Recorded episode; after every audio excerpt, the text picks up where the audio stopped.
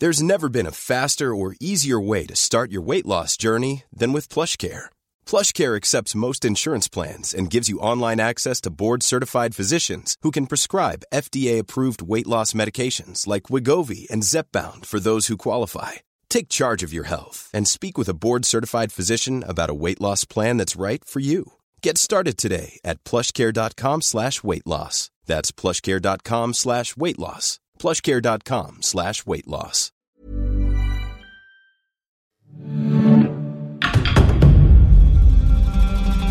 Baghdad Soundwalks. Hello, fellow travelers. I'm Deana. And I'm Ali. Ready to go shopping, Deana? I'm always ready to go shopping, Ali. We're headed outside and taking a tour of the bazaar, one of the most important places in the Middle East.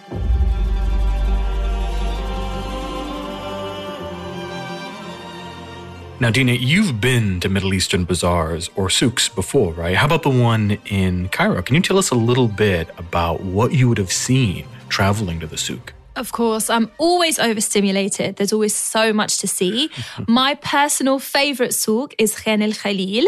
So if you haven't visited it before, this is your sign. It's in the heart of Islamic Cairo. I love the cobbled streets, the colorful wooden doors, the lights from the gorgeous lanterns that are hanging around everywhere, all the different spices. But my favorite place has to be the incense spot mm. because for me, Egyptian musk, there's nothing like it. I know the exact smell you're mentioning. And this is actually one of the most fascinating things about studying history because what you just described is what you would have seen back in the day. We historians always joke that our job is basically switching back and forth, talking about how some things change over time and how some things remain the same. All right, Ali, I'm ready for one of your gorgeous descriptions. Take us on a walk. All right, the first thing we're going to experience that's the sounds. The bustle, the noise, the voices of people bargaining, laughing, joking, even arguing. It's a city alive with sound. You know, it's sort of a comforting sound for me. It brings back a lot of memories. I'm very lucky to have lived a huge portion of my childhood in Egypt summers, Easters, Christmas breaks, and all of these things you're describing. I can feel those exact moments and remember them very well. It's a city of life and it's a sound of life.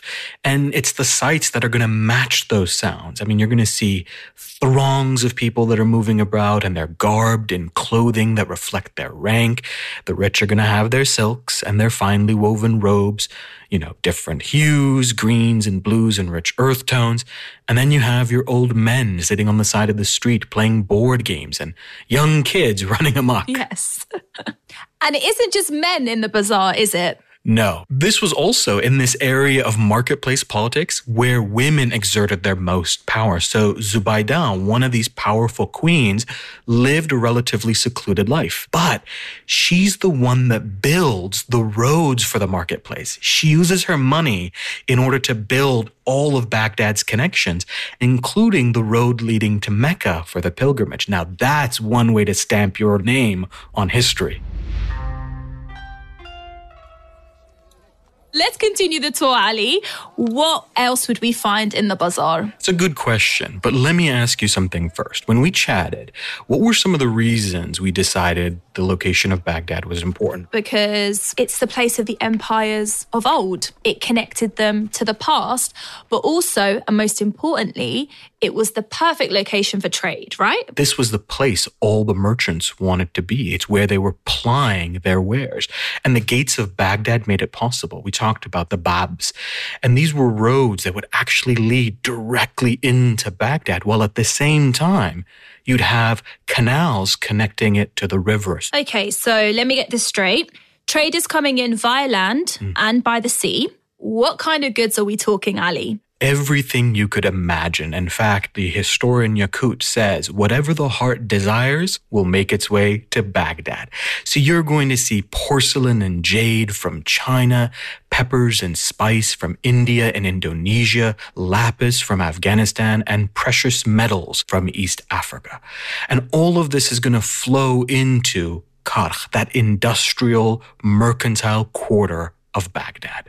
Who would I see in these markets, Ali? It's at the heart of city life, so I'm guessing it's a pretty good representation of all the city's inhabitants.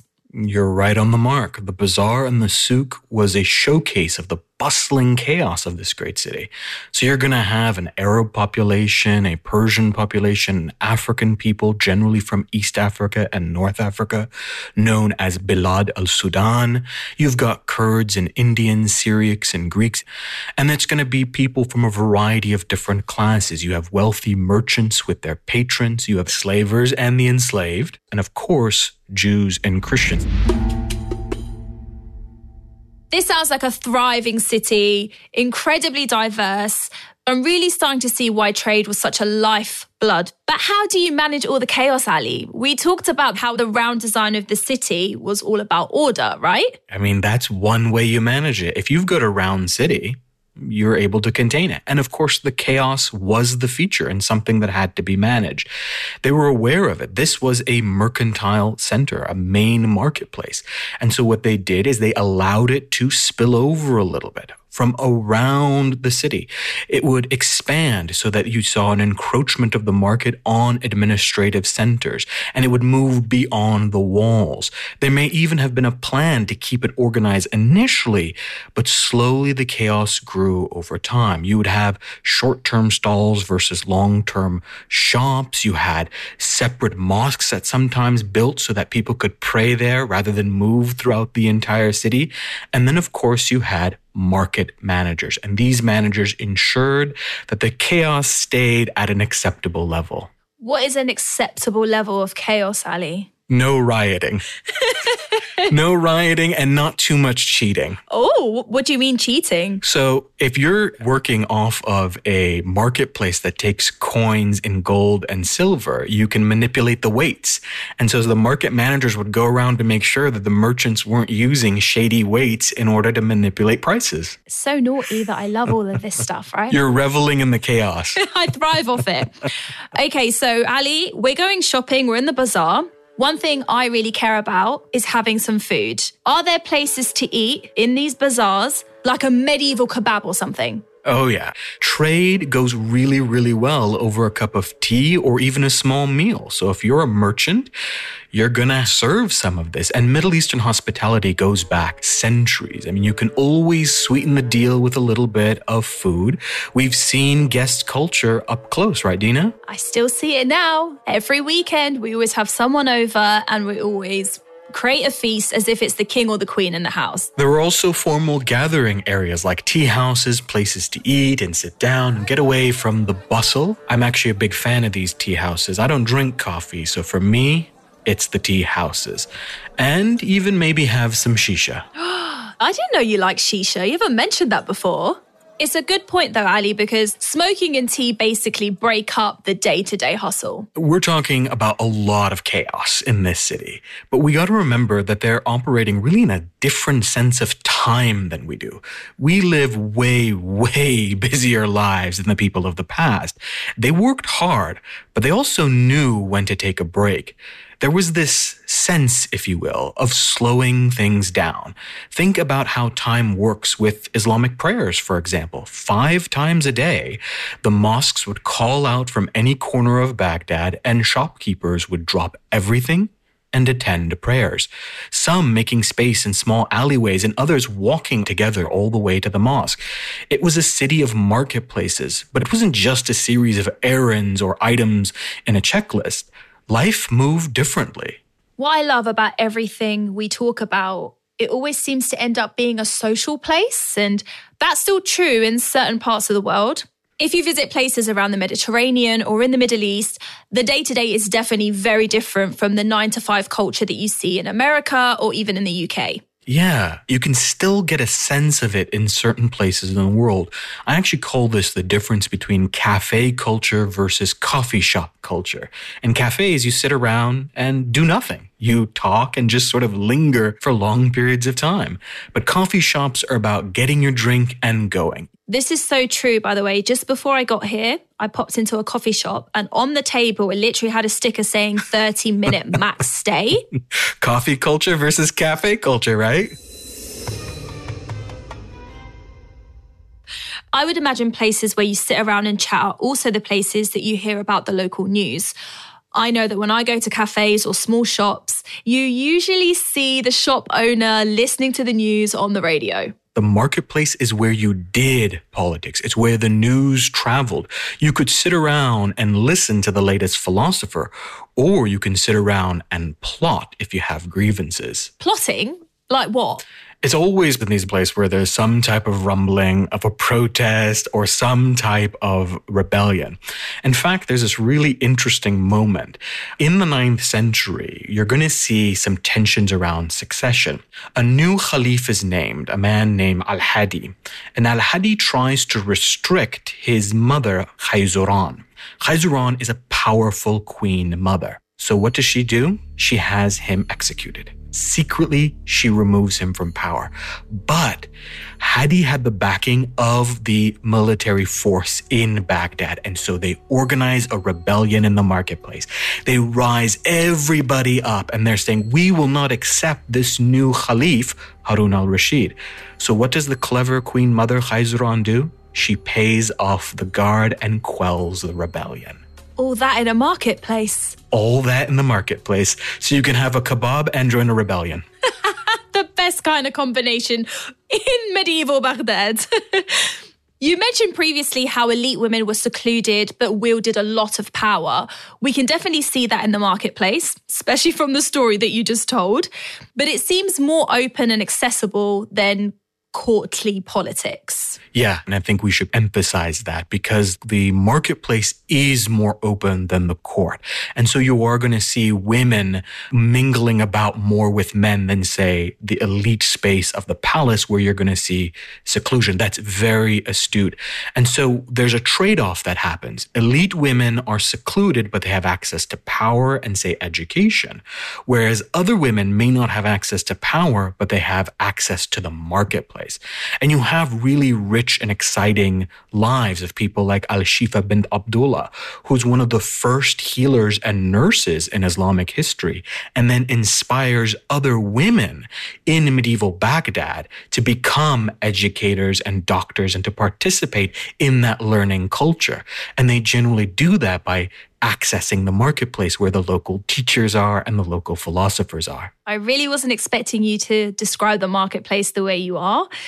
There seems to be a lot of politics involved in the marketplace, which I guess kind of makes sense since trade and politics go hand in hand. That's too true. The Abbasids were really good at balancing the sort of warrior nerd that they had going on plus being merchants at the same time.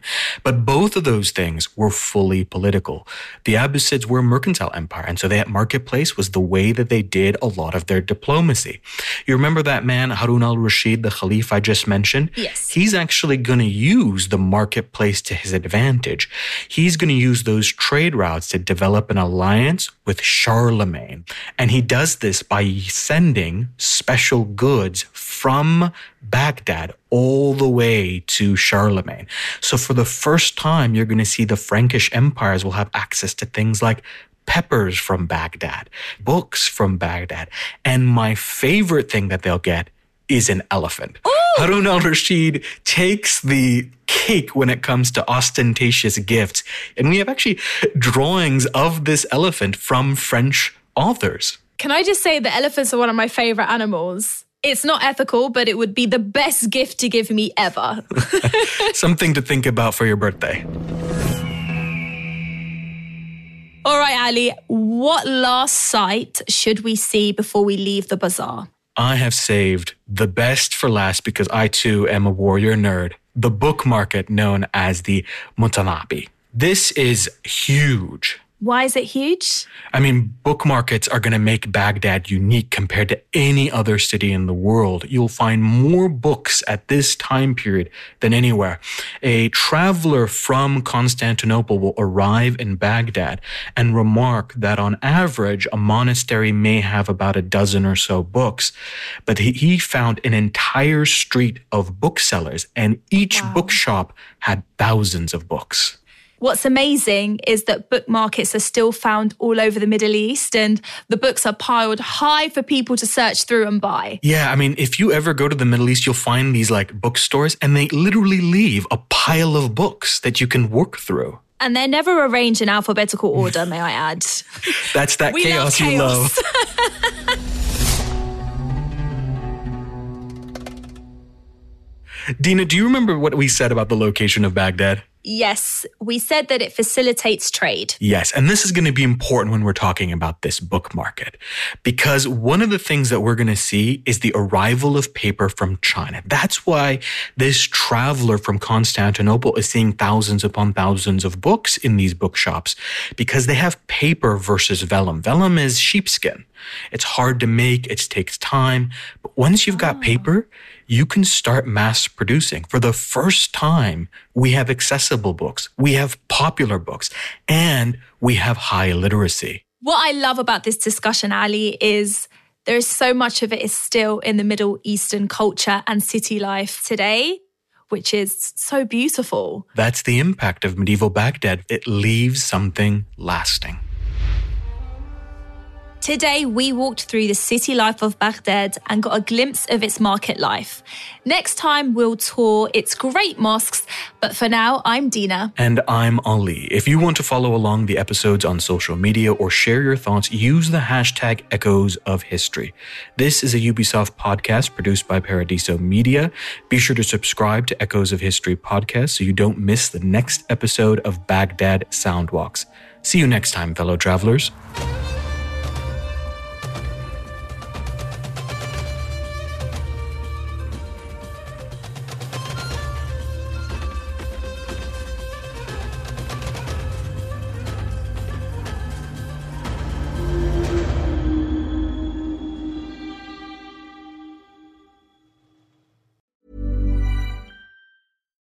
It's Paige DeSorbo from Giggly Squad. High quality fashion without the price tag. Say hello to Quince.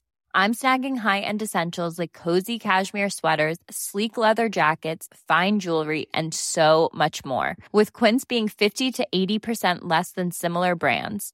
And they partner with factories that prioritize safe, ethical, and responsible manufacturing. I love that. Luxury quality within reach. Go to quince.com slash style to get free shipping and 365 day returns on your next order. Quince.com slash style.